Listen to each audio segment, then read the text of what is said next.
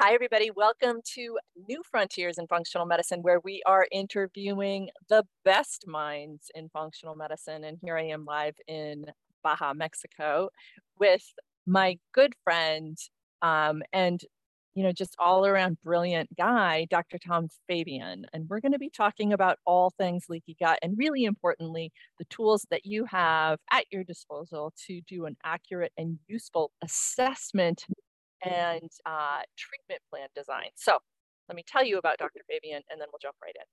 He is a leading expert on the role of microbiome in health, immune function, chronic disease, and aging. As a translational scientist, his primary focus is on the clinical application of microbiome research in the integrative and functional medicine space. He received his PhD in molecular biology from the University of Colorado at Boulder, and he's worked as a biomedical researcher in the biotechnology industry and more recently as a consultant in the microbiome testing field. He currently serves as a consultant and science advisor with Diagnostic Solutions Laboratory. He's also on the science advisory board at Designs for Health. In addition, he's certified as a nutrition therapy practitioner by the Nutrition Therapy Institute in Denver. Dr. Fabian, Tom, always, always, always good to have you on New Frontiers. Likewise. Well, thanks so much for having me back, Kara. It's great to be back. Yeah, we've got a lot to cover, so we're going to jump right in. We're talking about leaky gut. This is, you know, a perennially interesting topic in our field, actually from before we were able to assess zonulin. I mean, I remember actually when I was a student, before I went to medical school, I worked in a naturopathic medical office. I was at the front desk. And I remember, and I would shadow. So I was considering going to medical school, and I would shadow one of the physicians there, Eugene Zamperone. He's still in practice. And I remember vividly him writing the whole leaky gut figure, generating this for a patient as he taught. He was talking to the mom. The son had, I think, ADHD, and he was linking it to gastrointestinal disturbance and intestinal permeability. And this was in the 90s, and we were considered quacks, actually, you know. So it was this mass. It was a fundamental piece of our toolkit and something that we addressed routinely, but it was not accepted by the greater medical community at all. Really, not until Fasano. You know, a couple decades later, discovered zonulin, and then we started to piece together the story that leaky gut is, you know, really associated with, kind of everything. And so give me just a basic thought on leaky gut, on what it is, on what it's associated. So just give us a leaky gut primer, maybe any comments on what I've just said, you know, and just thinking about how we're currently assessing and treating it. And then we'll just go on, and I know you're going to evolve our understanding in this conversation. Absolutely, yeah. So it really is a kind of an ever-progressing topic. So I think the original concepts came out quite a while ago, as you alluded to. And it took quite a while, of course, for that to be accepted sort of in conventional circles in research. But now you see hundreds of papers published every year addressing permeability, intestinal permeability issues. So essentially, I think the core of what it means is when you're considering the intestinal lining. So of course, we're talking primarily about that one cell thick layer, the epithelial layer that covers the entire intestinal lining, entire mucosa from your mouth all the way down. And so in order for that to serve as a selective barrier, essentially, so we want the good things to come through, like nutrients, of course, and then we want microbes in particular, toxins, just things that are really not good for our body. Of course, we don't want those to come through.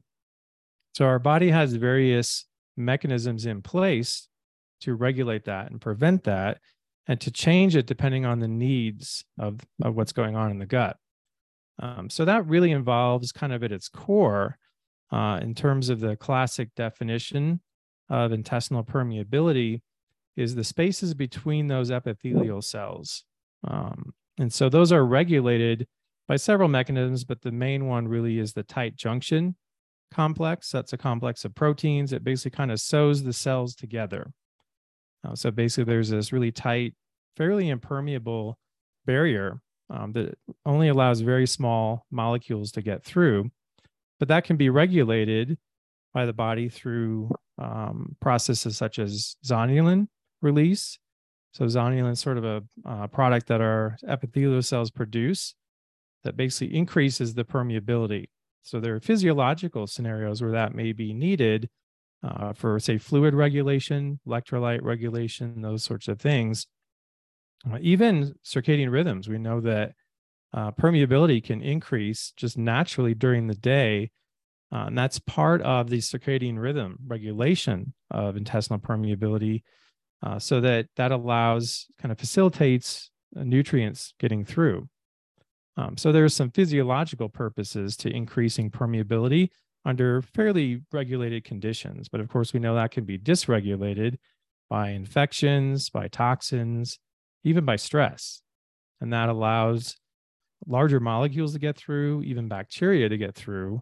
And then that can overstimulate the immune system, leading to a wide range of chronic conditions. I think there was a recent review article in, I believe it was Nature Reviews, gastroenterology, that basically reviewed all the evidence linking that to autoimmune conditions, chronic inflammatory conditions, and a wide range of allergic type conditions. So pretty much across the board, most of the conditions that we see in practice. So very, very central. Yeah, it's an extraordinary turnaround from, you know, when I was preparing to go to medical school. Yeah, it's extraordinary because really what isn't intestinal permeability, pathological intestinal permeability associated with. Absolutely. Yeah, and so I think research has progressed not only in terms of understanding intestinal permeability in a bigger context, understanding the details, all the factors that are involved, how it's regulated, factors that increase it, factors that help prevent that from happening. But in addition, so that's of course spawned some additional types of testing that are available for that. The one that we use with GI map is fecal zonulin. So that's a great marker for kind of classic intestinal permeability. When you see elevated levels of zonulin, that could be related to even gluten exposure, stress. We see it frequently in autoimmune conditions, allergic conditions, even just extraintestinal symptoms. So it's common, for example, for patients to have skin issues, gut-brain axis issues, musculoskeletal type symptoms. We see that all the time. So it's eczema. Really it's a fundamental investigation, really, for you know, really any condition with some extent of chronicity, I think. Exactly. Maybe a little bit less concerned about acute, although we can see acute bit to something chronic when intestinal permeability isn't sufficiently addressed, like, say, food poisoning. Right. Yeah, I mean, that is a point to know. There are some things that can raise it just sort of short term, may not be as much of an issue, but certainly chronic elevation. But beyond the concept of intestinal permeability and leaky gut, particularly involving tight junctions, really the idea of the intestinal barrier has expanded to include other components. So now in terms of modern assessments with comprehensive stool testing, we have the ability to assess other contributors, other parts of this barrier. So really just to kind of zoom out a bit, we're always focused, of course, to some extent in functional medicine on sort of the systems approach, systems biology. So zooming out a bit and looking at the intestinal barrier, even the gut microbiome, the normal microbiome is a key part of that barrier. And it really forms this sort of intimate relationship with the barrier where it secretes, these microbes secrete various products that promote various aspects of the barrier. And then various components of the barrier actually also support the microbiome. So there's all these different interactions. So there's the microbiome layer. So we know if we have dysbiosis, that is one potential insight into the state of the barrier. We also have then the next layer down essentially would be the mucus layer, which includes not only... I want to just flag you. I actually want to ask you a couple questions. So my first question, I want to know the microbes. So I'm going to ask you about the microbes that are supportive and who we want to think about. And then I want to ask you, like when you look at it, actually I have one question before I ask you this one. Is the connection with the permeable central nervous system permeability, like if you see a significant gut permeability issue, are you thinking blood-brain barrier, like, or would you be concerned? Would you be concerned about blood-brain barrier? Would you be less concerned given what the person is presenting with, or maybe the age, and more concerned, obviously, if they have some sort of a neurodegenerative condition? Can you just speak about that? Like, and can there be insights on the GI map that would make you think blood-brain barrier? That's a good question. So I'm not aware of something specific other than the general fact that when patients do have increased gut intestinal permeability, that's been linked in research to an increased, sort of generally an increased risk for barrier dysfunction at other places. So you can think of the gut-skin axis. Yes. We certainly know that there's a two-way interaction there. Yes. In terms of barrier dysfunction. That's true for the lungs. There's definitely a strong gut-lung connection. And then, of course, the gut-brain axis, which does involve the blood-brain barrier to some extent. But I can't say that there are specific factors that I'm aware of with GI map that you would specifically identify as implicating blood-brain barrier issues. Okay. Okay. And I want to point and gut genitourinary, you know, chronic GIs, interstititis also. So yeah, that's it. Just it's important for us to just remember that likely, well, it's influencing beyond just the local environment. Okay, so let's talk about good guys. When you glance at a report, you know, what are you looking for in terms of protective factors, protective microbes, and microbes of concern? You can kind of roughly break that into, of course, the good guys, the bad guys. So on GI map, it's fairly easy to recognize. So we have a full section on pathogens. Pathogens are well known to disrupt the barrier in many different ways. So they all have kind of their own set of virulence factors in particular, some of which specifically target the barrier and disrupt the barrier in various ways. So that is a key part of the assessment. Of course, you're looking essentially at the balance. What are the factors that disrupt the barrier? What are the factors that promote a healthy barrier? So in terms of pathogens, I'll just give a couple examples. So C. diff is a really common one. We actually do see that. I think the stats are on average about 3 to 4% of the population has detectable C. diff. A large proportion of that is asymptomatic.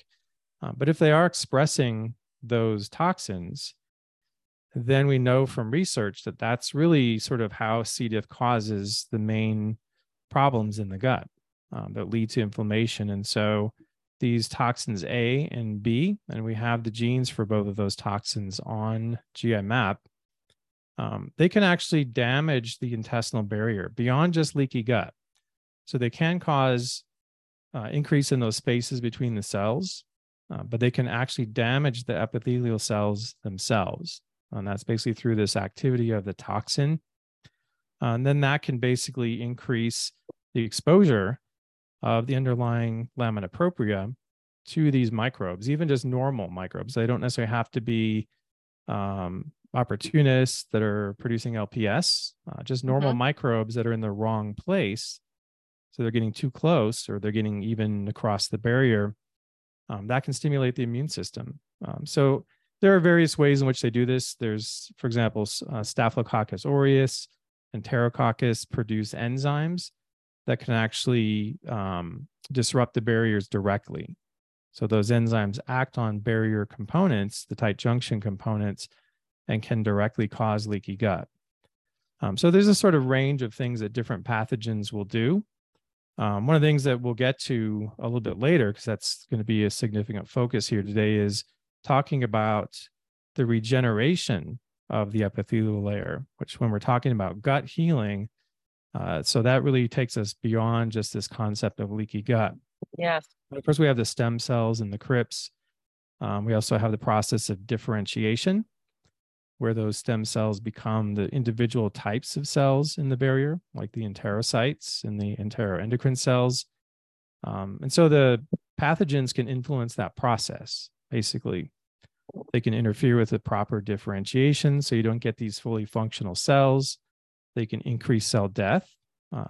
So you may have heard, for example, the term villus atrophy, which is common in a lot of infections. And in some cases, that can be due to the fact that pathogens can accelerate cell death, cause cell death in various ways. So that puts an extra burden on the regeneration process.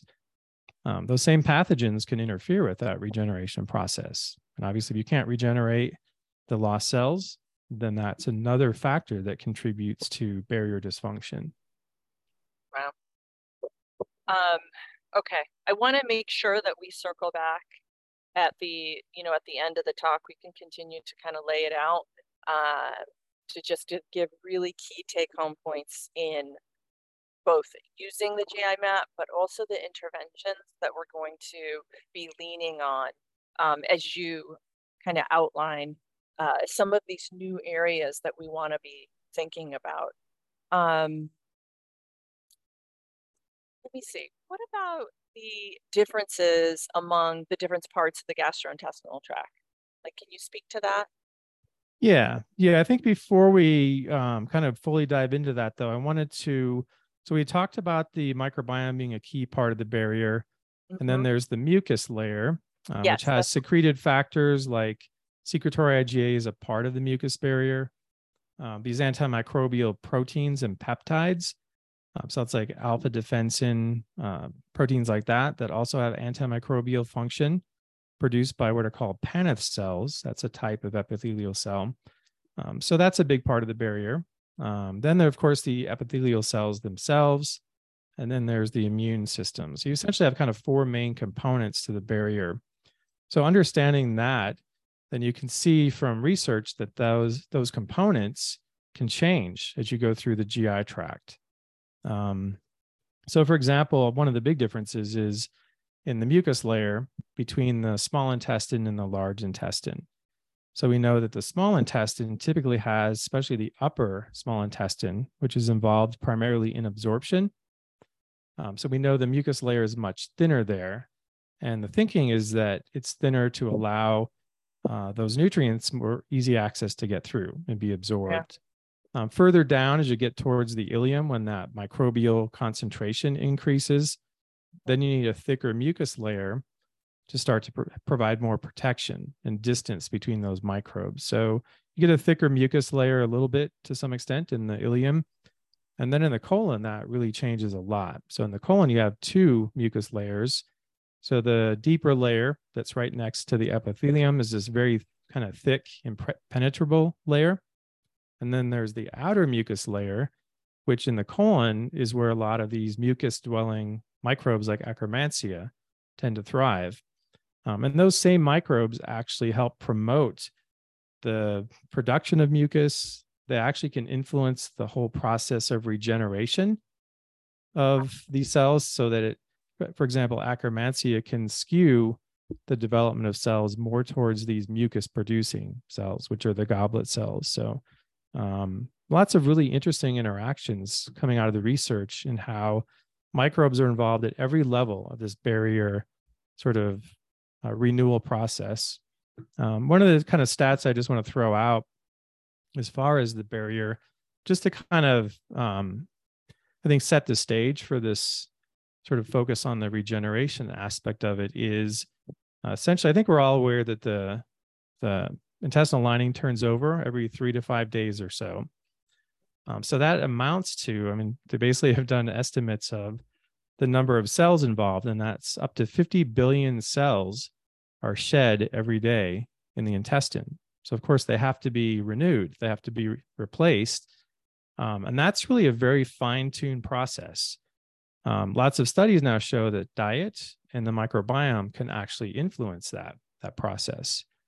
So there's a lot of ways in which we can influence the barrier, again, beyond just the original concept of leaky gut? It's really fascinating, and I appreciate you bringing this to our attention. I know a lot of us are aware of Akkermansia. I happen to be a big fan of it.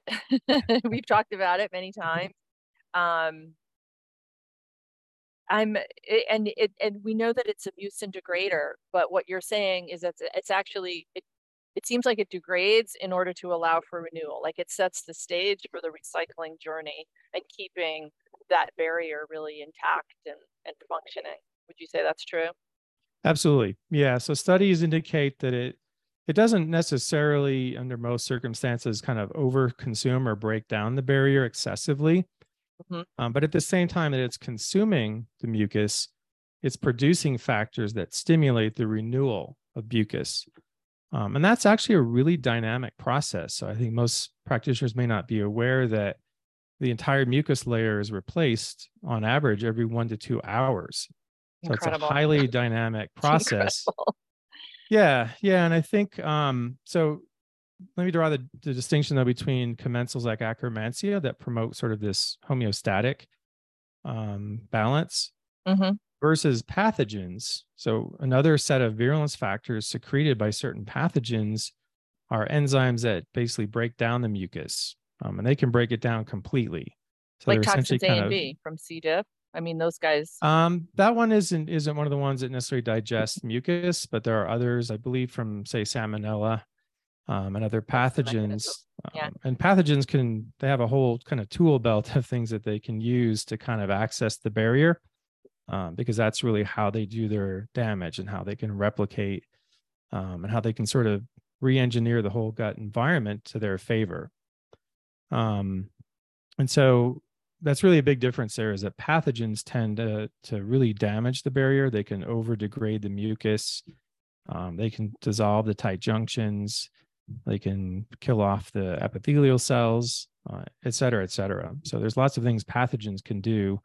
But as far as the good guys, probably another one we would want to talk about is butyrate, yes. Butyrate producers. So there's a lot of details here, and it's, you know, we certainly can't cover it all in the podcast.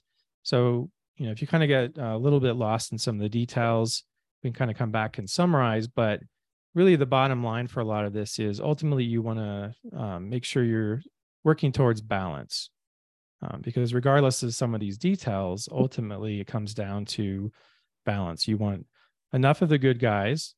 So with GI map, we have that commensal section, and we have a really great representation of some of these key organisms that play a role in supporting the barrier. So that's when we're talking about expanding our view of assessing the barrier. Assessing the commensals is a really important part of that. Let me just ask you a question on this topic. You and I have talked about this before. We've had a lot of discussions in our clinic, rounds about Akkermansia and the fact that it shows up in higher levels in certain conditions, like MS comes to mind. And my thought, so I've pushed back on whether or not it, I don't know that it's a pathogen. I don't know that there's any evidence for it being pathological, but it strikes me, because we know intestinal permeability is certainly present in all of the conditions that I'm aware of associated with higher Akkermansia, and there's just a couple, maybe papers that shown up. Could it be evidence? Could it be a surrogate marker of excessive mucin degradation, like pathological mucin degradation? So Akkermansia is showing up in higher amounts in the fecal bolus. I just want to like get your input. I'll bring it back to my clinician rounds, and I know people here are listening or thinking about it. What are your thoughts there? Yeah, so there was some original research that sort of suggested that may be the case when there were these original observations that Akkermansia was higher in certain kind of neurodegenerative, neurological type conditions like MS, Parkinson's, et cetera. Yeah. Since then, it's really not clear if it's playing a role. So it could be just sort of a downstream effect of some of the changes that happen as part of these neurological conditions, neurodegenerative conditions. So we know that a lot of them, of course, when you start to get neurodegeneration, that can have a negative effect on the gut-brain axis, obviously. Sure. So we see similar changes. For example, in Parkinson's, one of the early signs is constipation. Yeah. And with constipation, we often, whether it's related to Parkinson's or not, we often see elevated, sometimes decreased, but sometimes elevated akkermansia. I was really curious about that because in a general pattern of poor digestion, that's one of our most common patterns. You see a lot of overgrowth. You may see, of course, low elastase, high H. pylori, which can suppress stomach acid. We'll often see high akkermansia. So I looked into the research to see, you know, what's there as far as that possible link. There wasn't much initially. Then eventually a study came out showing that high sugar consumption is one of the factors that can lead to increased akkermansia. And since then, there's a little bit more research kind of adding to that picture. So this is mostly a clinical observation, but what we think is in patients that have neurodegenerative conditions, it's possible that the reduced digestion component is an early part of sort of the effects of reduced nerve function. And that can lead to reduced digestion. When you have increased substrates getting into the colon, we know that can stimulate overgrowth of a number of microbes. And we just see that pattern a lot. So it kind of makes sense based on the pattern. We're sort of waiting to see how the research catches up with that. But the story of akkermansia being a cause of these conditions so far, there's not enough research to really implicate it. Right, right. You know, I had a thought earlier when you were giving us some of the extraordinary turnover rates of the cells and the mucin, et cetera. We can see, you know, mitochondrial defects, people who have mitochondrial variants, mitochondropathies, genetic mitochondropathies, actually even acquired mitochondropathies, of course, they show up first in the gut. So that was a thought that I was flagged on earlier when you were sharing about this, just the change to energetics. It's not surprising that neurodegenerative conditions would show up in the gut first. Right. Absolutely. You know, for this reason.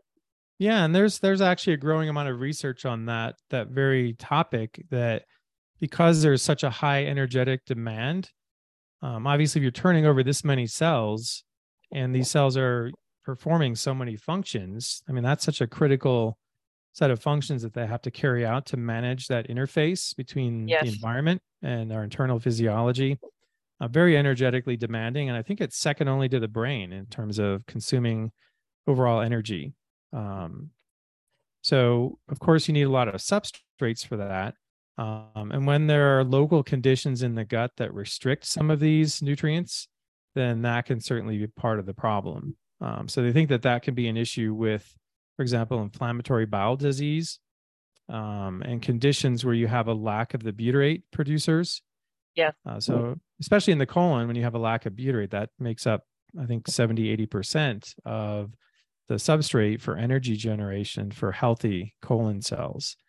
And so they think that actually one of the problems with regeneration and healing the gut in IBD is when you have a lack of butyrate. Yeah. So it's interesting that you call attention to that, just because there is such a high energy demand. Again, you know, when we're thinking about the intestinal epithelium and the energy demands for the turnover, for all the functions that they are performing, it's really second only to the brain in terms of its energy demands. So just as an example, in the colon, we know that the normal microbes, especially the butyrate producers, provide a lot of energy substrate for the colon cells, so particularly butyrate. So we know butyrate makes up 70-80%. And just remind me again on the GI map, the top butyrate producers, what we're looking at. The top butyrate producers on GI map would be the Fecalibacterium prausnitzii. So that's really kind of the top butyrate producer, the widely recognized keystone species. And then we also added recently Roseburia. Roseburia is another prolific butyrate producer. And then you can get some indirect insights into butyrate, for example, from secretory IgA, because one of the key stimulants for that is butyrate. So you see low butyrate producers, and then of course, low secretory IgA. That can be part of the sort of this picture overall suggesting insufficient butyrate.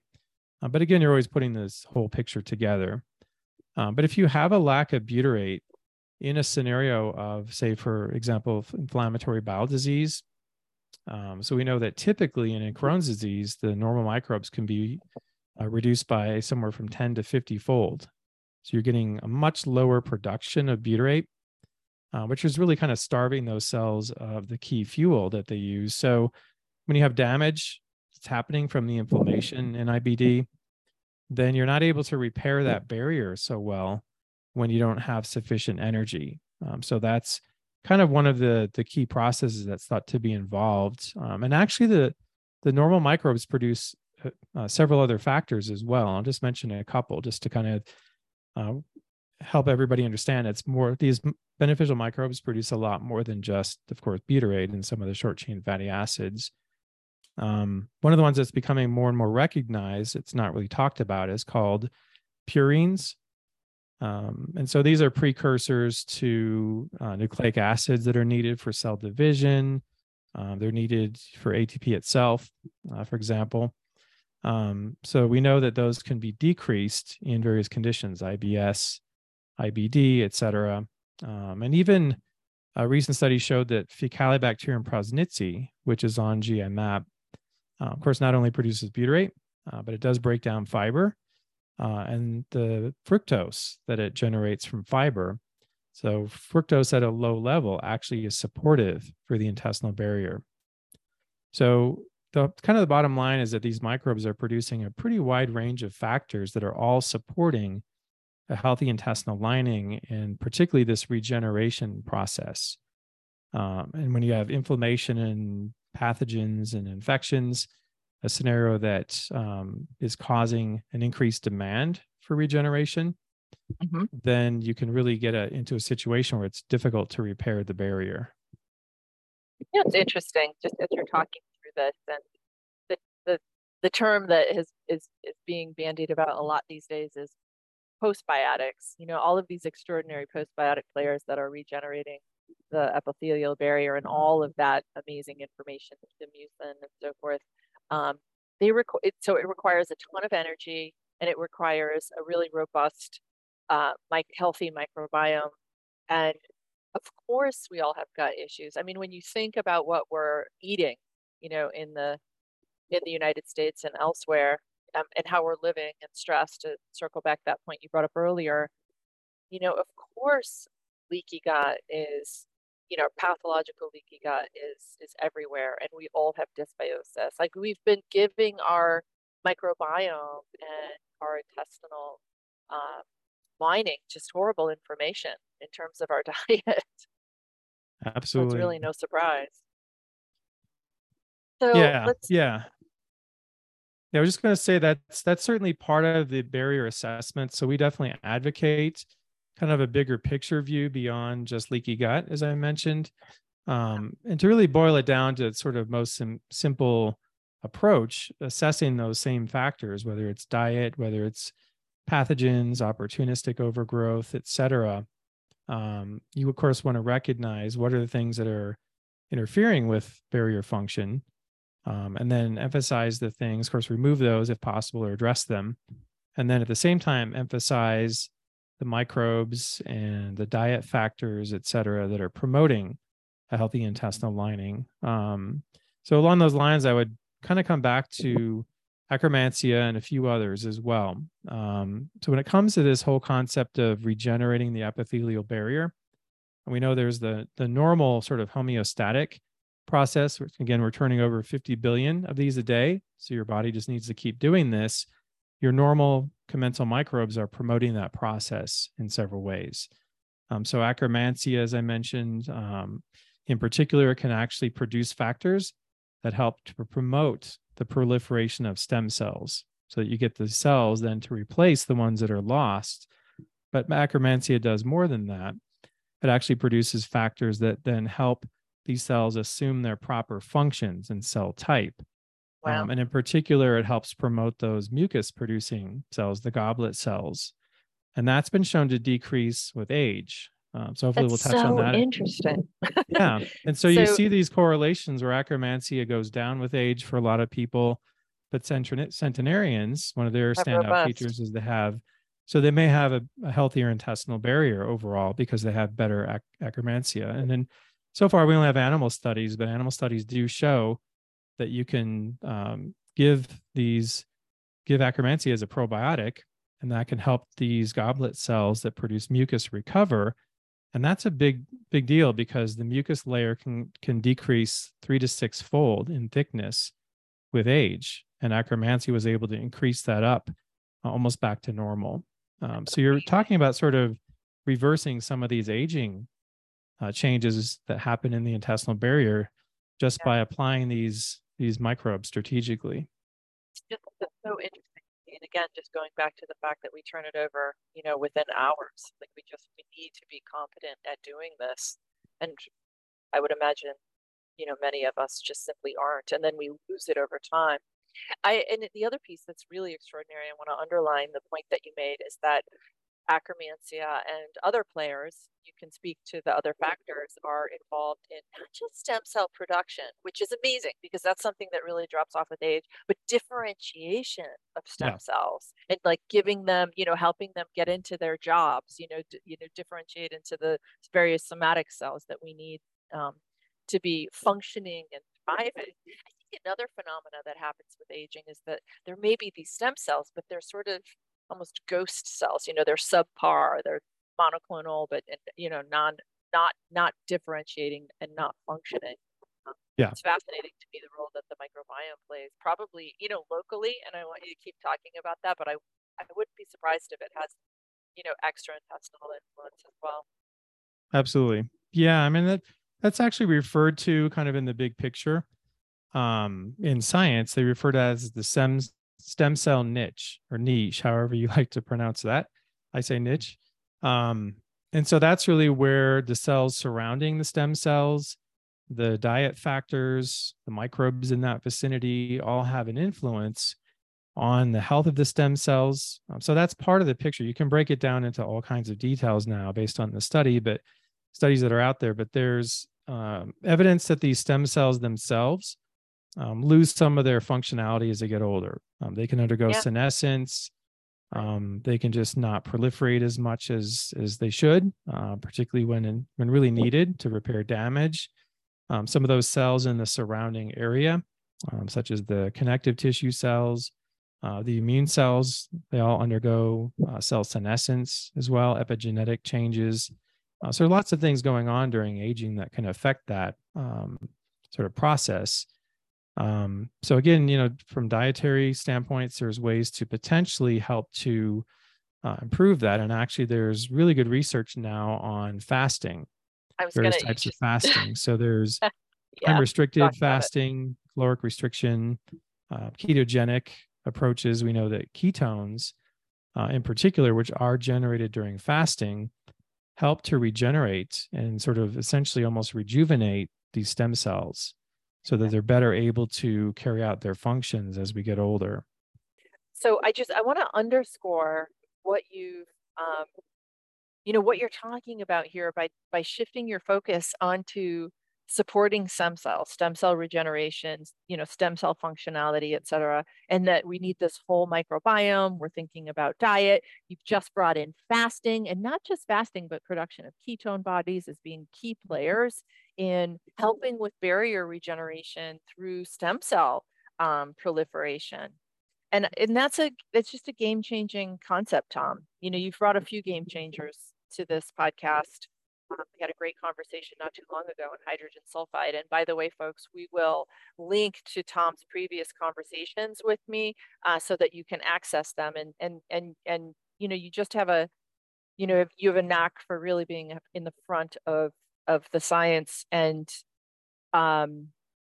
we need to be considering this and, you know, and all of the variables that are going to influence not just barrier repair. So we're moving way beyond glutamine. Glutamine might be indicated, way beyond zinc carnosine. Again, indicated in a smart intervention. But well, I think that's where broadly. I mean, that's sort of, I know we're moving more and more over time as the field to incorporating sort of precision medicine, personalized medicine approaches. And at the other end of the spectrum, also incorporating the systems biology, sort of big picture interconnectedness. Both of those come into play. We have a lot more research now to inform both sides of that. And that's really where this all comes into play, is when we're thinking about gut healing, it really is way more than just glutamine and zinc carnosine and a few other things. That those are standbys, there's good research. Those are still, of course, helpful, but they're not the full picture. And that's especially good to know when you're working with patients and you're not getting those results that you're hoping for. You may want to dig a little bit deeper. You may want to look at the microbiome in more depth. And if they have low Akkermansia, there are ways to increase Akkermansia. Lactobacillus is another one that there's quite a few studies now showing that that also helps promote repair of the epithelial lining, can both help stimulate regeneration and also promote differentiation. From a diet standpoint, one of the ones I want to mention is, so there are these compounds called indoles, which are present in cruciferous vegetables, various types of indoles, particularly something called I3C for short, indole-3-carbinol. Which we think about for estrogen metabolism. Right. But it plays a crucial role in this whole sort of barrier differentiation process. And so there are certain things like fasting, ketogenesis, microbes like Akkermansia, Lactobacillus, even E. coli, that promote this sort of stem cell proliferation. But at the same time, you don't want that to be sort of excessive or out of control. You want that to be balanced. And research shows that one of the main balancing factors are these indole products. And there are sort of two ways you can get them. One is from cruciferous vegetables. So again, this indole-3-carbinol gets converted to DIM, diindole methane. That's facilitated by stomach acid. So this is where you're connecting the dots that if you don't have good levels of stomach acid, you may not be doing that conversion very well. But they act through something called, and I brought this up, I think in probably one of the previous podcasts. It's got a complicated name, but it's called the aryl hydrocarbon receptor. It plays an absolutely critical role in this whole mediation of environmental and bacterial signals and barrier functions. And actually, I do have a review paper here. I just want to read a couple of the lines from to kind of underscore this. This one we can put in the show notes, potentially. Good. Okay. Good. So the title of the article is Cell Intrinsic Aryl Hydrocarbon Receptor Signaling is Required for the Resolution of Injury-Induced Colonic Stem Cells. And so the lines I wanted to quote here, just because I think they're so impactful, is the aryl hydrocarbon receptor is an environmental sensor that integrates microbial and dietary cues to influence physiological processes within the intestinal environment. So it just plays this major role in sort of interpreting what's going on and then adjusting processes. And then the last line says, AHR is at a pivotal position in the delicate balance between controlled regeneration and malignant transformation. So it's actually thought of as, there's a review paper that said that this AHR receptor is now thought to be considered a tumor suppressor for colon cancer. Fascinating. So this really gets into this whole sort of barrier regeneration, but it's a delicate balance. You don't want to have too much proliferation, because that may set the stage for some sort of malignancy, tumor, for example, colon cancer. But what would excessively stimulate, like in our toolkit? Like when you caution us, what are you thinking about specifically? So there's good research now suggesting that chronic infections. So basically it's sort of a built-in response that when you have gut infections, that proliferation increases because you're trying to basically prevent or reduce the damage that the pathogens can cause. Some of them are actually inside the cells. They infect the cells. So it's a way to kind of get rid of those infected cells. So it's going to accelerate that process. Inflammation, chronic inflammation, is also known to accelerate that process.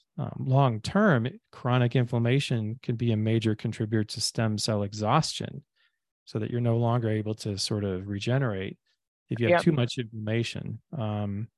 But this kind of getting back to the aryl hydrocarbon receptor and these indoles is they really help to promote that differentiation process, so that you get sort of that proliferation is managed, it's regulated, not excessive. And this is just an example of all these factors that come into play in the barrier from diet and from the microbes that help to balance this process so that you can ensure healthy outcomes. So I3C and DIM, so after it's converted to DIM, and we can prescribe DIM as a standalone, right? Which would be, which in addition to cruciferous, obviously, in the diet, will stimulate these receptors. Right. And then, you know, and then there's promoting balance.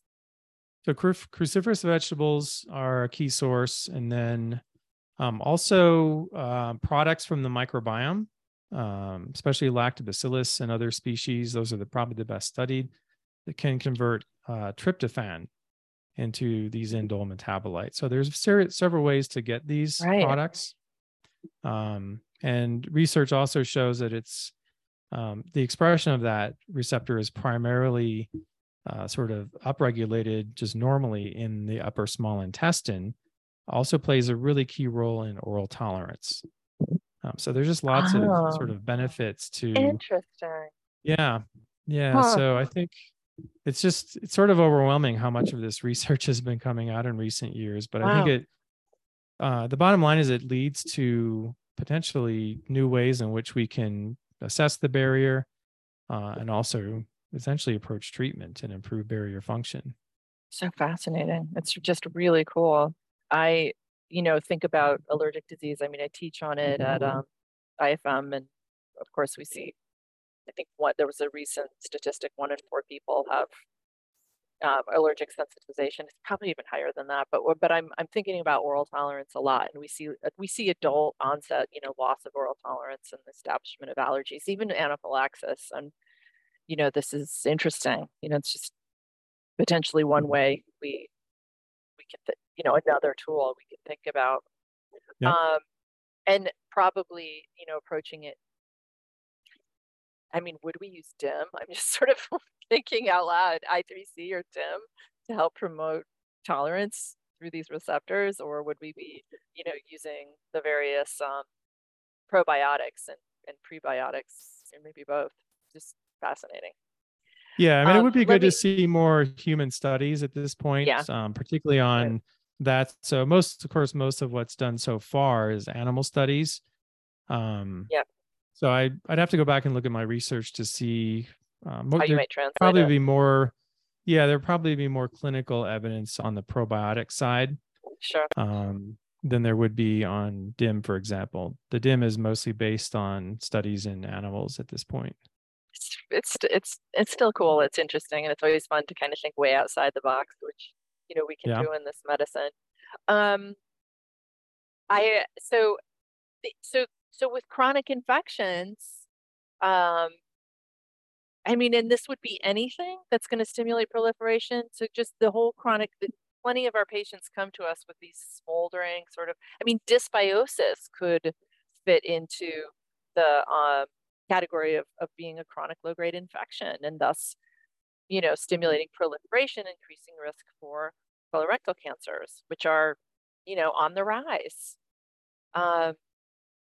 Thoughts on that? Yeah. I mean, definitely, it's going to be a little bit microbe specific.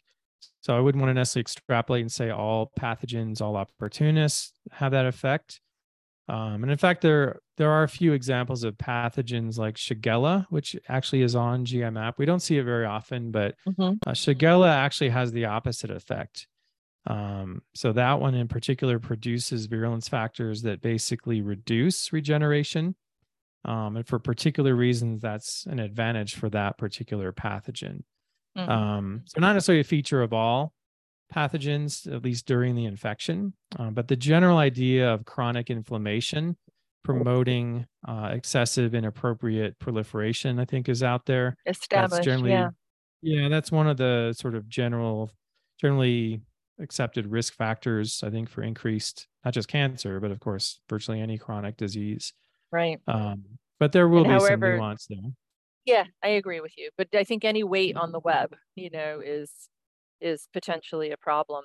I want to just circle back to you talking about ketones and the benefit of ketones and ask your thoughts on, you know, a ketogenic diet. So you talked about fasting stimulating stem cells and gut regeneration and being an important tool in our toolkit, or time-restricted eating.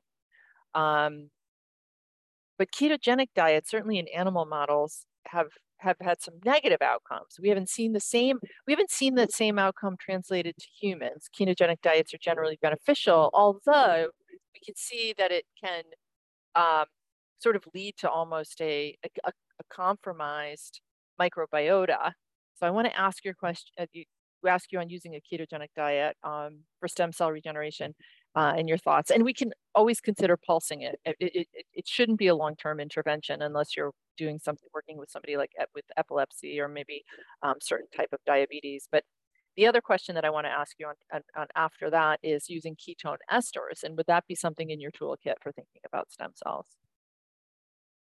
That's a good question. So it's hard to extrapolate from the research that long-term, we don't really know enough at this point, I think, to really say what the effects would be long-term. Short-term, the research does suggest, I don't know if there's enough yet for us to say, yes, this is a, you know, well-established clinical tool, but enough research to suggest that a ketogenic diet, increased availability of ketones in the stem cell niche should help to promote regeneration. There's an accumulating amount of studies for that. But, you know, I would say that probably the majority of studies I've seen have to do more with fasting. And fasting will upregulate ketogenesis in the stem cells. So far, it seems that the best evidence is based on fasting. And what kind of fasting structure? So I've come across studies both for time-restricted feeding, longer-term dietary restriction, and then there was one study on the fasting-mimicking diet. Oh, interesting. Yeah, so there seems to be a growing amount of evidence that different types of fasting-type diets do tend to stimulate ketogenesis, which then promotes this regeneration process. There's actually a fair amount of research also on high-fat diets, not necessarily ketogenic diets, but those actually can lead to excessive proliferation. So like anything, I think it's a balance. Whether the standard ketogenic diet amounts to, quote, excessive, I think remains to be determined. But my guess is that sort of short-term for promoting healing, that there's probably a relatively low risk, probably significant benefit for patients that may be older or compromised in some way, where they're not able to heal the barrier so well. And there's a huge continuum in implementing a ketogenic diet. You know, one can do so in a balanced way, and you know, one can do so with, you know, bacon and cheese. So, you know, there's going to be a far-reaching, you know, effect on the microbiome depending on your choice of implementing a keto. But and it does kind of suggest, again, looking at beyond just sort of one or two factors at a time. Yes. We just talked about that whole AHR receptor, the cruciferous vegetable-derived indoles that promote differentiation. So it's possible that if you have a balanced diet that includes cruciferous vegetables, for example, while you're on that healing ketogenic diet, that may result in better outcomes. Again, we don't have direct studies demonstrating that combination will do that, but we have individual studies that suggest that could be the case. And we have, you know, studies looking at certain dietary patterns, you know, just being beneficial over the long haul. Right. We've got blue zone data, you know, those centenarians. We've got an idea of the snapshot of a healthy centenarian's gut.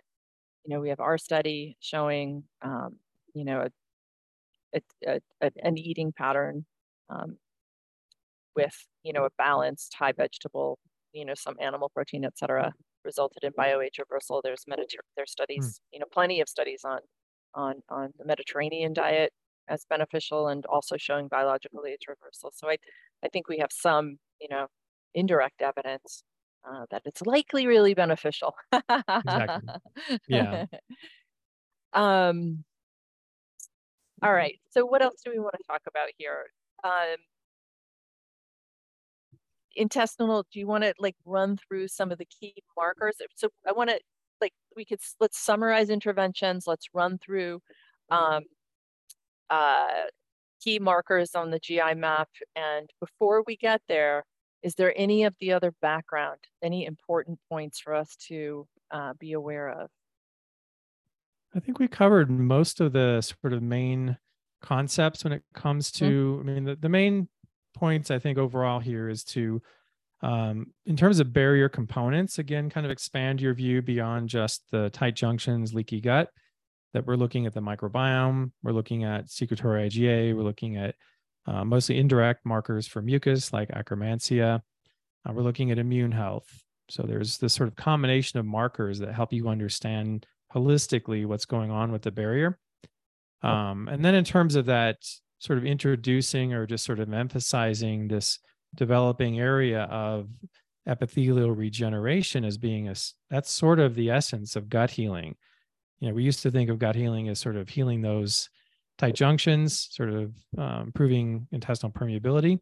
That is actually part of that process because that's one of the features of the epithelial cell functions, but there's much more to it than that. And really kind of looking at it more from this regenerative process and just appreciating that certain microbes play a role in that process, certain dietary factors play a big role, and that we may be able to influence that. So that's kind of sort of the leading edge of where things are at now. But taking it back to looking at GI map and how would you more comprehensively assess the barrier? Again, it comes down to just looking at, if you see, of course, pathogens, opportunists, overgrowth, we know that most of those will disrupt the barrier one way or another. So you already know that likely the barrier is compromised just by pathogens and opportunists for the most part. And there will be some details there. And then also looking at the normal microbes, and if those are especially deficient, particularly these key ones like Akkermansia, the butyrate producers, Fecalibacterium, Lactobacillus. We didn't talk much about Escherichia, but that one also plays an essential role in this whole intestinal barrier regeneration process. That's a pattern, common pattern that we see. If you see low Escherichia, low Akkermansia, and also low Bacteroidetes, that is one of the common patterns that we see that suggests poor barrier function, especially in the colon. We actually know that those are all mucus dwelling.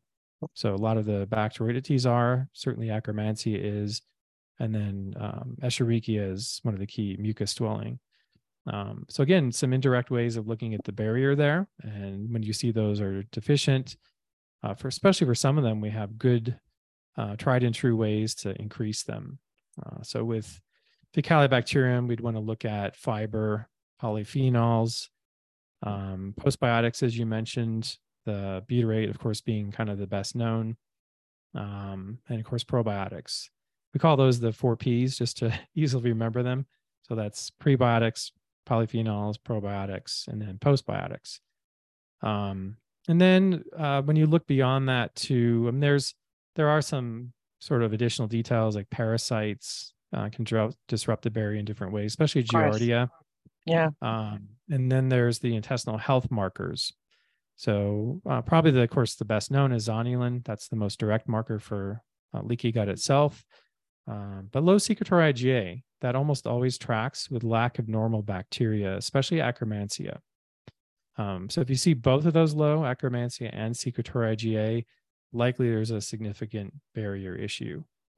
And again, we have lots of tools that we can use now, including probiotics, to help to increase Akkermansia.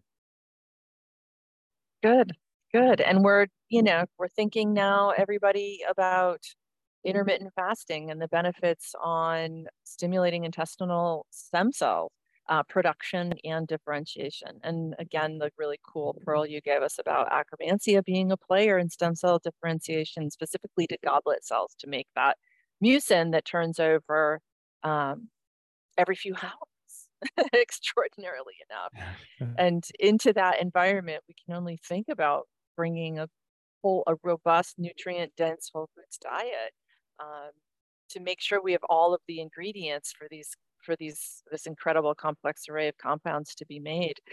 However, in certain occasions, as you also brought up, using a ketogenic diet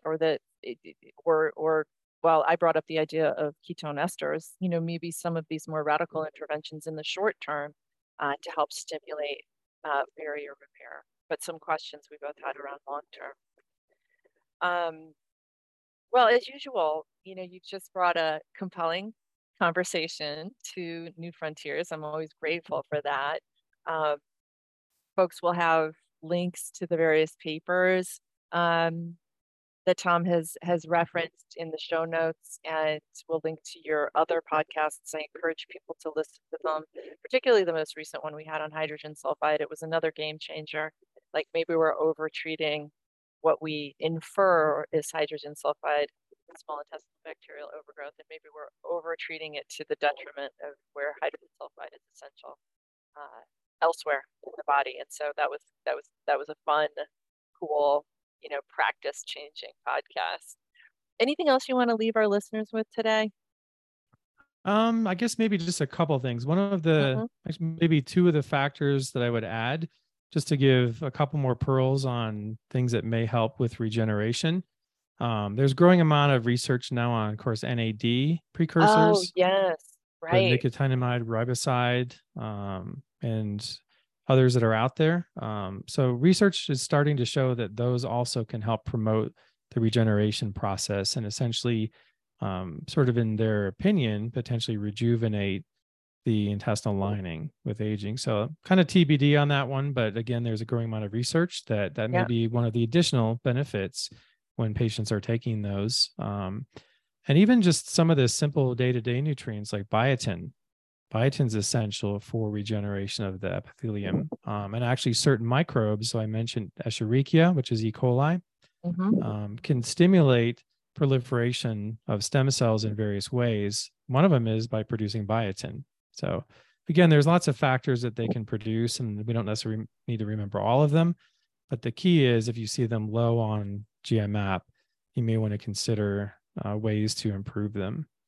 But other than that, I think kind of the take homes would be just to kind of remember and maybe encourage practitioners to seek out some of this research. And I will put hopefully some of those papers in the show notes. But research has progressed tremendously to the point where I think we have more to work with now than sort of was typically noted 10 or 20 years ago for gut healing. Yeah. But kind of coming back to our original point, glutamine is still quite useful, but we have more options now, I think. We're zooming so way really out from just, you know, patching up the gut. Way out. Absolutely. And it's sort of also realizing that a lot of what we're already doing just has these additional beneficial effects that we didn't know about. So it's not totally changing everything we're doing, of course. It's just sort of adding weight to why are we recommending cruciferous vegetables, for example. You know, going back to nicotinamide riboside, which is supporting the production of nicotinamide adenine dinucleotide, NAD, which drops as we age. I mean, that's a fundamental player in our energetics again, going back to mitochondria. And it just occurs to me that when we're looking at acquired and you know, genetic mitochondropathies, they first show up in the gut. And some of the key interventions are our go-to mitochondrial nutrients like CoQ10, alpha-lipoic acid. I wonder if there's a place for those here in what you're talking about.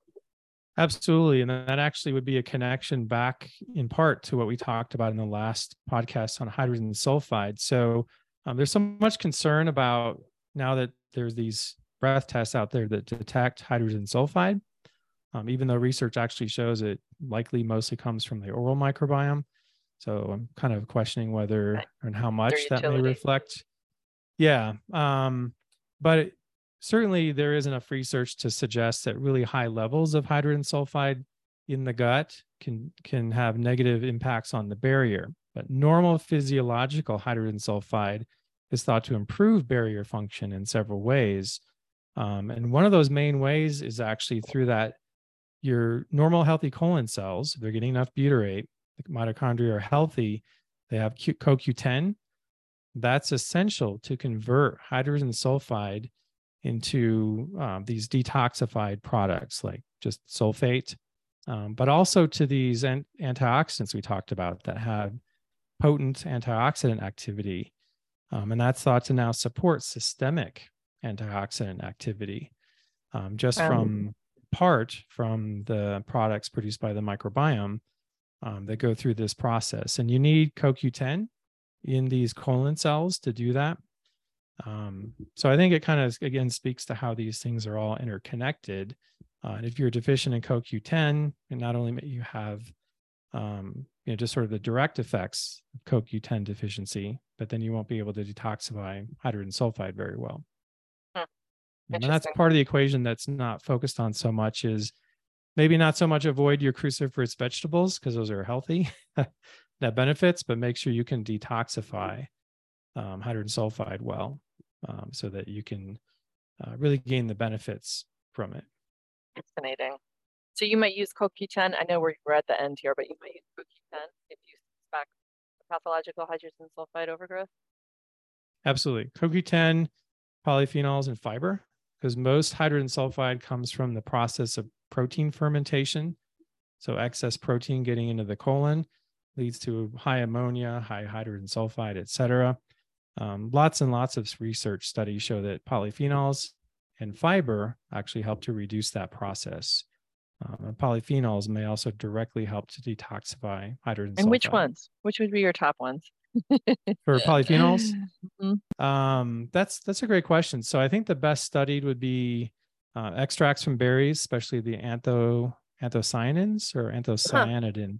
I always get them mixed up. One of my favorites is rosmarinic acid from rosemary. Yeah. CoQ10 for sure. Green tea extract has been studied and basically does that as well. Resveratrol, quercetin. So there's a growing list of these polyphenols that have been shown to detoxify hydrogen sulfide. Fascinating. They're also all of them are epinutrients. So I've been thinking about them in my work. That's pretty cool. Absolutely. Yeah.